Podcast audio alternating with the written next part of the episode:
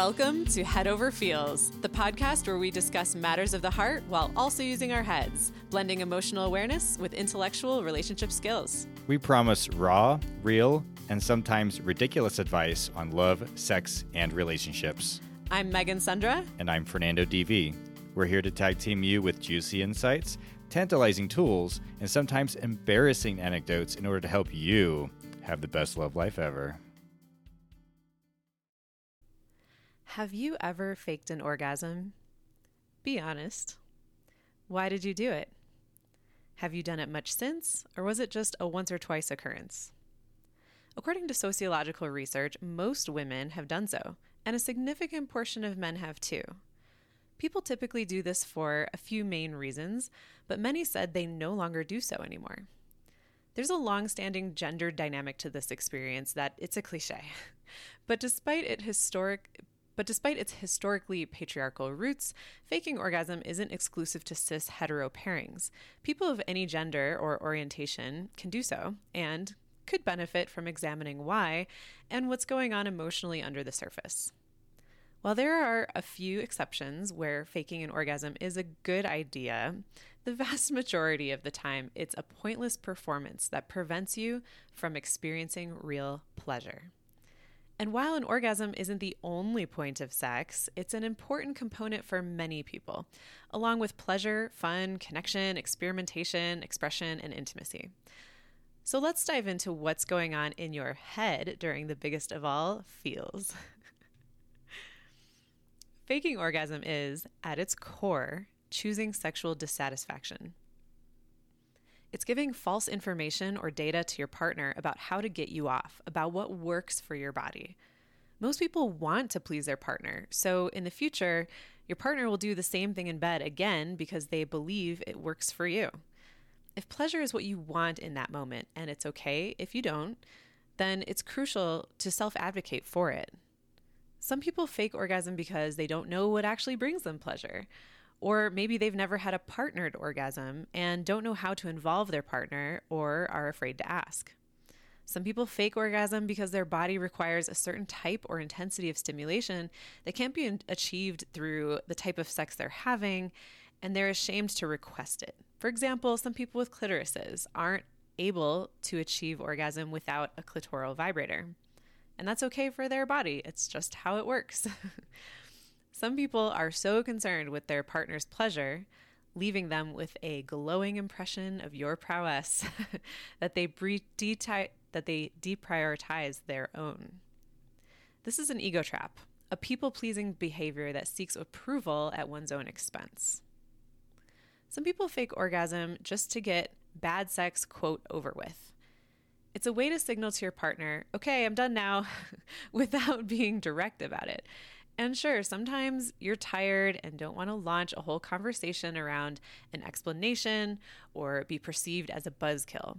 But by taking this non confrontational or lazy way out of the experience, you omit a lot of important information from your partner that could benefit you both next time. And let's normalize changing the course of a sexual experience midway in a neutral, non judgmental, matter of fact way stopping sex is okay for reasons other than there being an emergency, pain, revoked consent, or a serious trigger. It's okay to stop just because you're tired, distracted, stressed, or just not feeling it. Let's normalize saying things like, My body just isn't responding much tonight, so I'd like to call it a night instead of pushing it. Or, I'm not as present as I'd like to be, so let's transition to something else. Or, what we're doing isn't really doing it for me, so can we try X, Y, and Z instead? But again, when you fake orgasm because you just want the experience to stop without discussing it, it's lying to avoid your own uncomfortable feelings that will arise when being direct and addressing the issue in the moment. Even making requests feels like conflict to some people. They're afraid to rock the boat. When you're used to being passive, assertiveness feels like aggression. When you're not used to getting your needs met, advocating for yourself feels selfish. By not saying, hey, can we try something else? Or, hey, this isn't working for me. Here's what does feel good for me. You're avoiding, you're trying to avoid being the criticizer and making your partner feel criticized. You have a core belief that sex should be fun and good feelings and positivity only.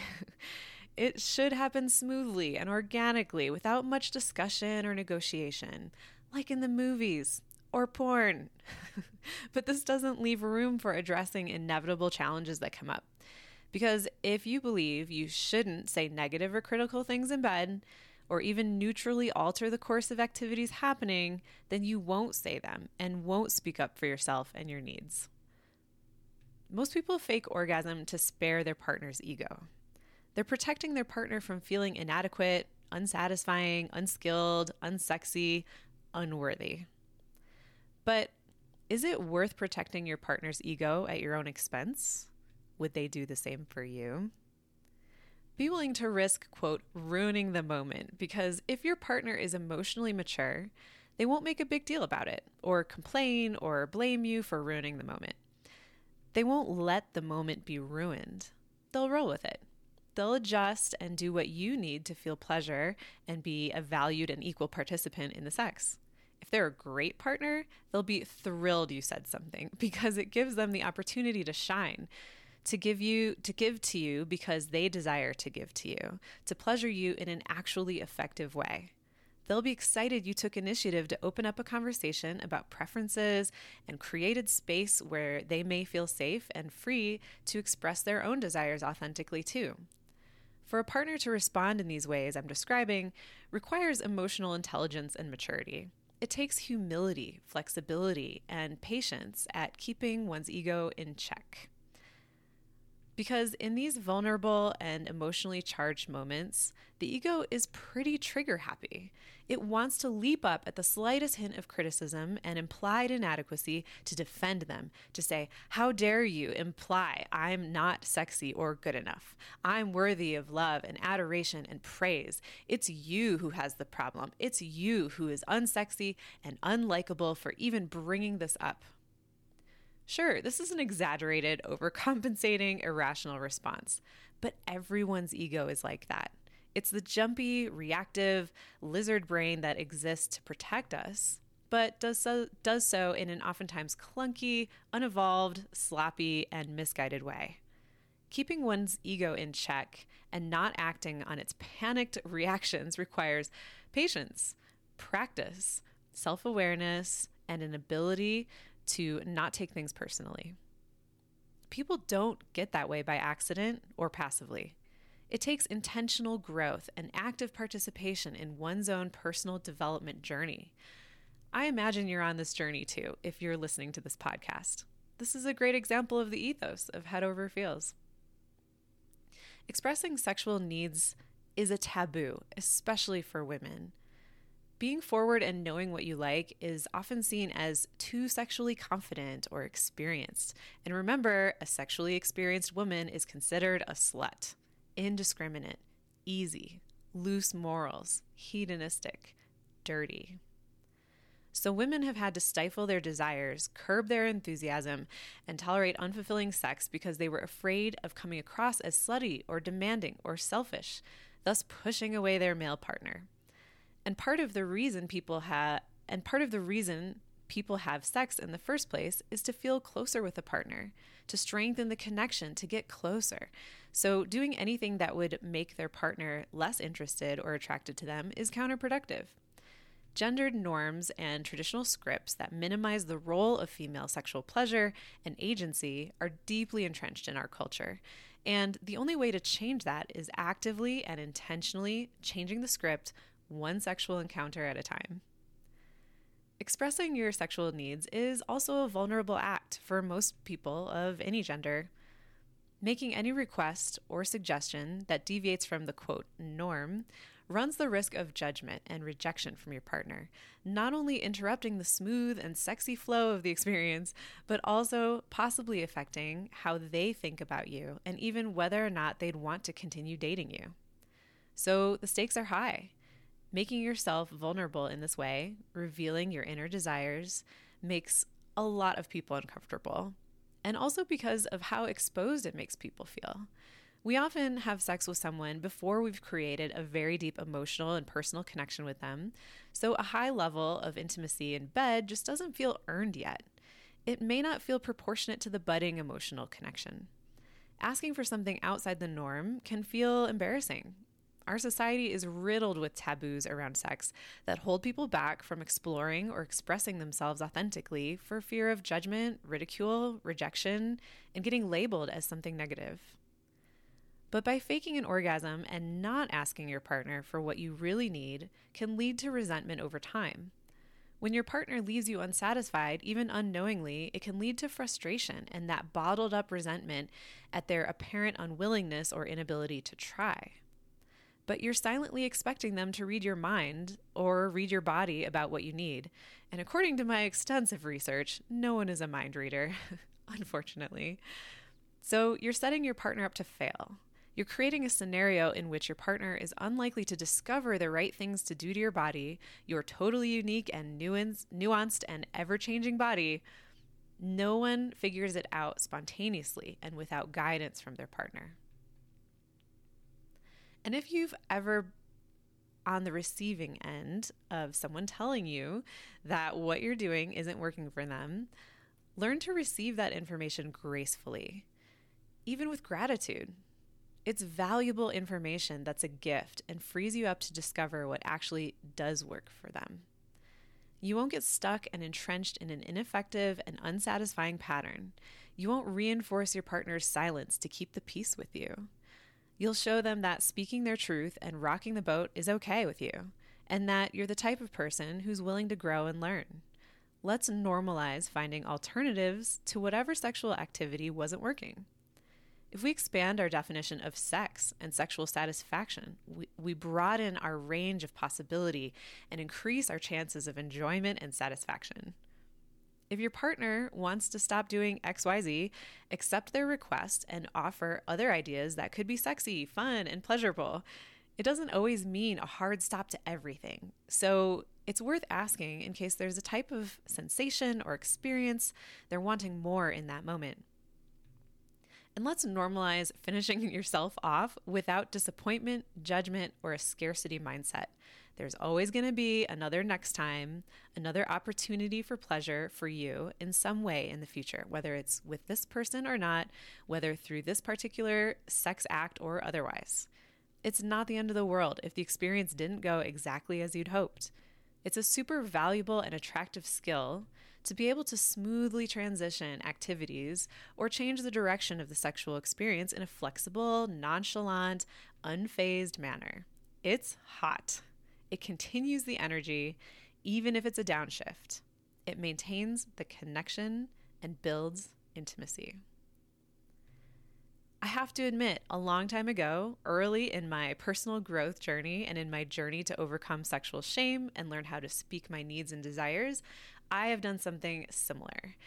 Granted, I didn't perform an orgasm, I didn't completely fake it start to finish, but rather, my partner misinterpreted some of the sounds I was making as having an orgasm and then stopped the sexual activity we were doing and said, Oh, did you come? And I said, Yeah, even though I didn't.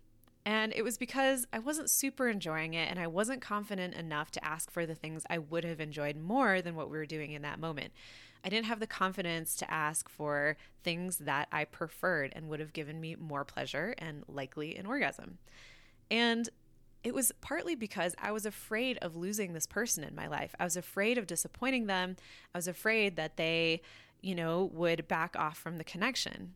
And you know what? I realized in that moment if someone wants to stop having sex with you because you want to make the sex better, they did you a favor by exiting your life if you want to try new things, if you want to express yourself more authentically, if you want to mix things up and change the course of what's happening sexually between you two, and your partner is not receptive to this and doesn't handle it in a mature way, honestly, then good riddance. if they're not willing to learn and grow, it's not your job to make them. You can only lead a horse to water, you can't make it drink, as my future tattoo says. And so that's why communicating in that moment, while it seems risky and like there's a lot to lose here, what are you really losing? Right?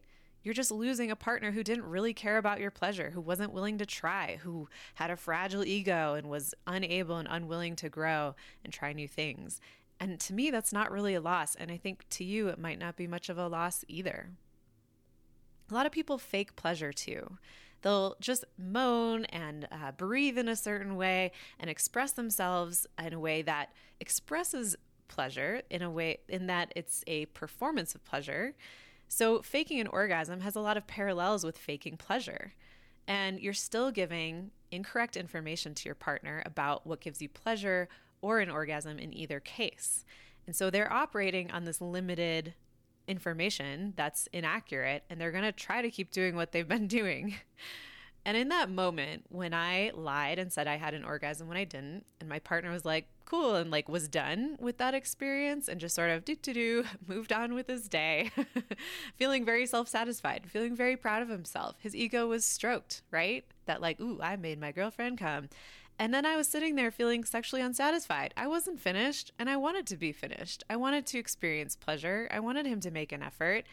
And I had this aha moment. I was like, fuck, I just screwed myself over. I just sold myself short. I just agreed to not experience pleasure. I I shot myself in the foot, sexually speaking. and yeah, at, at its core in that moment, I chose sexual dissatisfaction. And honestly, I did project my dissatisfaction and resentment onto my partner for not getting it right. But how could I have expected him to get it right when I was essentially lying through the sounds I was making and, and the words that I said that, like, yes, I had an orgasm, when that wasn't true? So my resentment was misplaced. And it was in a relationship where I already didn't feel sexually confident. I didn't feel like I could express myself authentically. I didn't speak my truth emotionally, interpersonally, and I didn't speak my truth in bed either. The way that you show up sexually in your sexual relationship or relationships is a microcosm of how you show up elsewhere in your life. The personal inner work that you do on yourself in your sex life will ripple out into the inner work in the rest of your life. It expands, it extends to so many other aspects of your life. So it's important that you start in the bedroom, metaphorically speaking, because it has effects everywhere else in your life. And it's a great growing point to work on that. And in that moment, you know, I was a budding feminist. I was just learning what even inner work was. But I made a little promise to myself. I was like, never again. I'm never going to do that again. Why did I do that to myself? it was so inauthentic and disingenuous. And um, I did not benefit from it. My partner did not benefit from it. In fact, we both were at a loss because of that experience, because of that lie. And so, in order to show up for myself, to advocate for my own pleasure, it took a lot of work. From that moment on, I had to learn how to communicate my desires and preferences in the moment because otherwise I was going to find myself in the same situation, feeling inhibited, unable to express myself, and afraid to ask for what I wanted. So, I had to learn how to select for emotionally intelligent and mature partners who could handle me saying something, who could handle me speaking up for what I wanted and reacted in a mature way. And that took a lot of filtering for the right kinds of people in my life. I had to do inner work and grow as a person, learn my communication skills, and learn um, self advocacy and learn sexual empowerment. So, these are the things that I help people with in my coaching program. And I hope that you are on this journey too, because it can absolutely benefit you in myriad of ways. So please let me know what you think about this. And please subscribe to Head Over Feels podcast. Leave us a five star review and rating if possible. And if you'd like to submit your question for future episodes when I team up with Fernando to answer your letters, go to headoverfeelspod.com slash contact. You can be as anonymous as, as you'd like. Ask us anything. we would be excited to help you out and share with you. If you'd like to help us out, then you can find us on Patreon. Uh, for as little, little as about $5 a month, you can get an additional exclusive episode through Patreon where we get a little more personal. we still answer letters, but we have a lot more um, you know, a little more spice.